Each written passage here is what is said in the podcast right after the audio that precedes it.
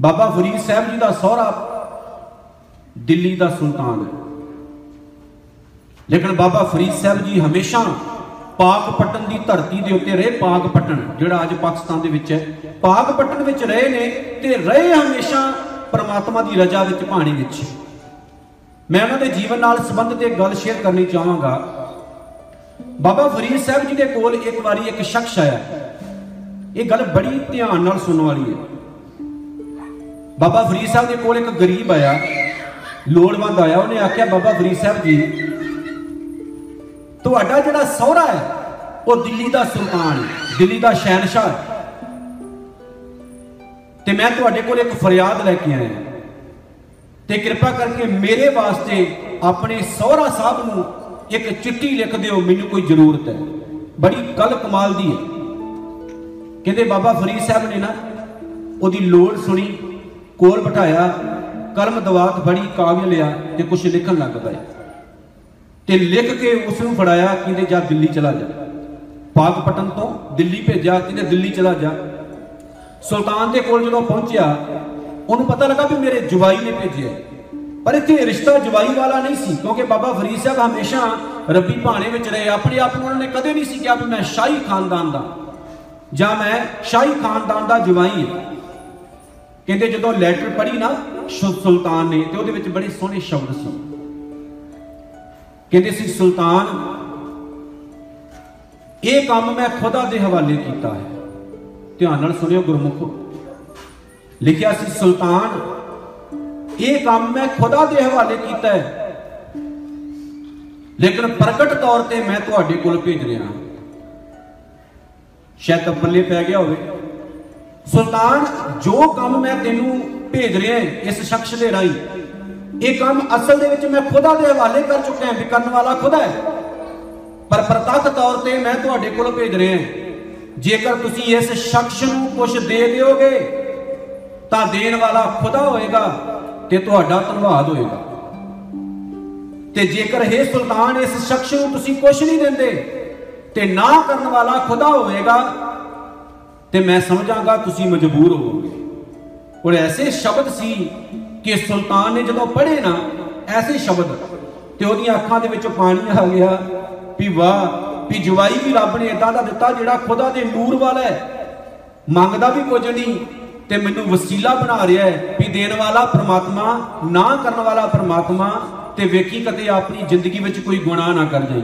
ਬਾਬਾ ਫਰੀਦ ਸਾਹਿਬ ਹਮੇਸ਼ਾ ਸਿਦਕ ਰੱਬੀ ਭਾਣੇ ਤੇ ਹੁਕਮ ਦੇ ਵਿੱਚ ਰਹੇ। ਬਾਬਾ ਫਰੀਦ ਸਾਹਿਬ ਜੀ ਬਜ਼ੁਰਗ ਹੋ ਗਏ। ਇਤਿਹਾਸਕਾਰ ਕਹਿੰਦੇ ਨੇ, ਇੱਕ ਵਾਰ ਉਹਨਾਂ ਦੇ ਕੋਲ ਇੱਕ ਸ਼ਖਸ ਆਇਆ।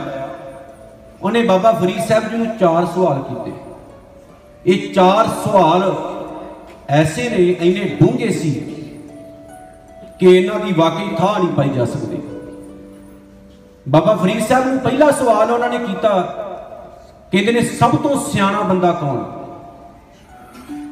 ਬਾਬਾ ਫਰੀਦ ਸਾਹਿਬ ਨੇ ਅੱਗੋਂ ਜਵਾਬ ਦਿੱਤਾ, ਭਲਿਆ ਮਾਨਸਾ, ਜਿਹੜਾ ਬੰਦਾ ਗੁਨਾਹਾਂ ਤੋਂ ਦੂਰ ਰਹੇ, ਉਹ ਬੰਦਾ ਸਭ ਤੋਂ ਸਿਆਣਾ।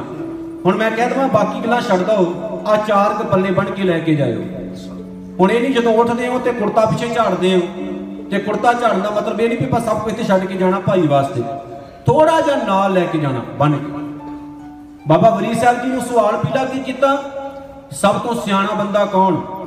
ਤੇ ਬਾਬਾ ਫਰੀਦ ਸਾਹਿਬ ਨੇ ਕਿਹਾ, ਭਲਿਆ, ਸਭ ਤੋਂ ਸਿਆਣਾ ਬੰਦਾ ਉਹ ਜਿਹੜਾ ਗੁਨਾਹਾਂ ਤੋਂ ਦੂਰ ਰਹੇ। ਤੇ ਸਾਡੀ ਕੀ ਆਦਤ ਹੈ? ਆਪਾਂ ਉੱਥੇ ਜਾ ਕੇ ਬੈਠਨੇ ਆ ਜਿੱਥੇ ਸਿੱਖਿਆ ਇਹ ਮਿਲੇ ਕਿ ਗੁਨਾਹ ਕਿਦਾਂ ਕਰੀਦਾ ਆਪਾਂ ਉੱਥੇ ਜਾ ਕੇ ਬੈਠਨੇ ਆ ਜਿੱਥੋਂ ਇਹ ਪੱਲੇ ਪਏ ਕਿ ਮਾੜਾ ਕਿਦਾਂ ਕਰੀਦਾ ਕਿਸੇ ਦਾ ਬੁਰਾ ਕਿਦਾਂ ਕਰੀਦਾ ਕਿਸੇ ਦਾ ਕੰਮ ਕਿਦਾਂ ਵਿਗਾੜੀਦਾ ਤੇ ਆਪਾਂ ਫਿਰ ਸਭ ਤੋਂ ਸਿਆਣੇ ਹੋਏ, ਬਾਬਾ ਫਰੀਦ ਸਾਹਿਬ ਦੇ ਮੁਤਾਬਕ ਨਹੀਂ ਹੋਏ। ਕਿਉਂਕਿ ਆਪਾਂ ਤਾਂ ਗਲਤ ਕਰਦੇ ਉਹਨੇ ਦੂਜਾ ਸਵਾਲ ਕੀਤਾ ਬਾਬਾ ਫਰੀਦ ਸਾਹਿਬ ਜੀ, ਸਭ ਤੋਂ ਅਕਲਮੰਦ ਬੰਦਾ ਕੌਣ? ਤੇ ਬਾਬਾ ਫਰੀਦ ਸਾਹਿਬ ਨੇ ਕਿਹਾ, ਜਿਹੜਾ ਕਿਸੇ ਵੀ ਹਾਲਤ ਵਿੱਚ ਨਾ ਡੋਲੇ, ਉਹਨੂੰ ਕਹਿੰਦੇ ਸਭ ਤੋਂ ਅਕਲਮੰਦ ਬੰਦਾ। ਤੇ ਜੇ ਸੁੱਖ ਆ ਜਾਏ, ਰੱਬ ਭੁੱਲ ਗਿਆ, ਤੇ ਜੇ ਦੁੱਖ ਆ ਜਾਏ, ਤੇ ਰੱਬ ਨੂੰ ਗਾਲਾਂ ਕੱਢੀਆਂ। ਜੇ ਗਰੀਬੀ ਆ ਗਈ, ਰੱਬ ਯਾਦ ਹੈ, ਤੇ ਜੇ ਅਮੀਰੀ ਆ ਗਈ, ਰੱਬ ਵਿਸਰ ਗਿਆ। ਅਸੀਂ ਡੋਲ ਗਏ, ਸੁੱਖ ਦੇ ਵਿੱਚ ਵੀ ਤੇ ਦੁੱਖ ਦੇ ਵਿੱਚ ਵੀ। ਜੋ ਮਿਲਿਆ ਉਹਦੇ ਵਿੱਚ ਸ਼ੁਕਰਾਨਾ ਨਾ ਕੀਤਾ, ਜਿਹੜਾ ਬੰਦਾ ਹਰ ਇੱਕ ਗੱਲ ਉੱਤੇ ਡੋਲੇ, ਉਹ ਬੰਦਾ ਮੂਰਖ ਹੁੰਦਾ ਹੈ। ਤੇ ਬਾਬਾ ਫਰੀਦ ਸਾਹਿਬ ਜੀ ਕਹਿੰਦੇ, ਭਲਿਆ ਅਕਲਮੰਦ ਉਹੀ ਹੁੰਦਾ ਹੈ ਜਿਹੜਾ ਕਦੇ ਵੀ ਨਹੀਂ ਡੋਲਦਾ। ਜਿਹਨੂੰ ਜੋ ਮਿਲ ਜਾਏ, ਉਹਦੇ ਵਿੱਚ ਹਮੇਸ਼ਾ ਖੁਸ਼ ਰਹਿੰਦਾ ਹੈ।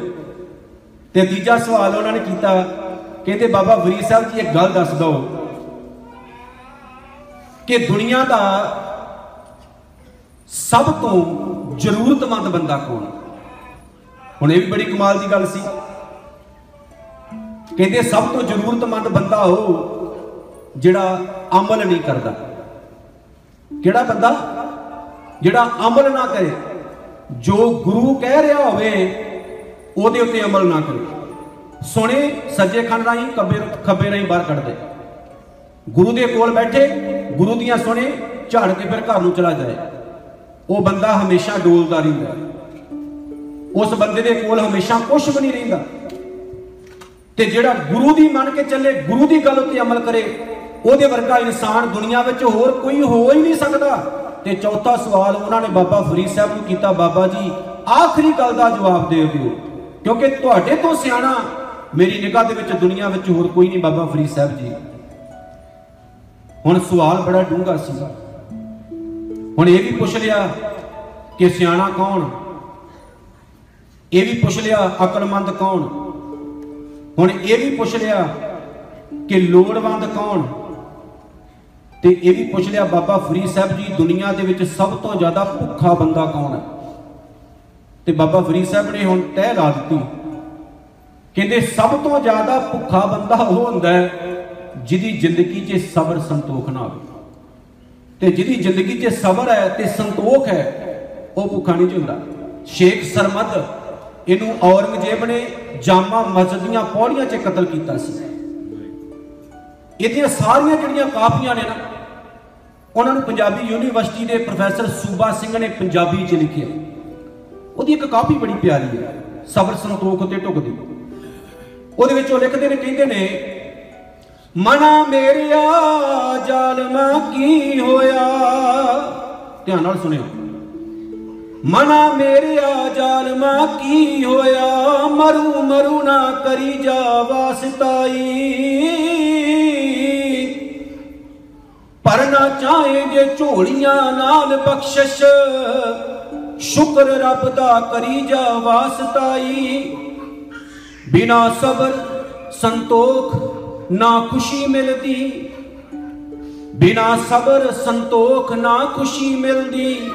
ਉਹ ਸਬਰ ਕਰੀ ਜਾ ਕਰੀ ਜਾ ਵਾਸਤਾਈ। ਤੇਰੀ ਆਸ ਅਨੁਸਾਰ ਨਾ ਹੋਏ ਦੁਨੀਆ। ਬਹੁਤੀ ਆਸ ਨਾ ਕਰੀ ਜਾ ਵਾਸਤਾਈ। ਉਹ ਕਹਿੰਦੇ, ਜੇਕਰ ਸਬਰ ਤੇ ਸੰਤੋਖ ਹੈ, ਤੇ ਸਭ ਕੁਝ ਹੈ, ਤੇ ਜੇ ਸਬਰ ਸੰਤੋਖ ਜ਼ਿੰਦਗੀ ਦੇ ਵਿੱਚੋਂ ਖਤਮ ਹੋ ਗਿਆ, ਤੇ ਕਹਿੰਦੇ ਨੇ ਫਿਰ ਤਾਂ ਸਮਝ ਲੈ ਸਭ ਕੁਝ ਹੀ ਖਤਮ ਹੋ ਗਿਆ।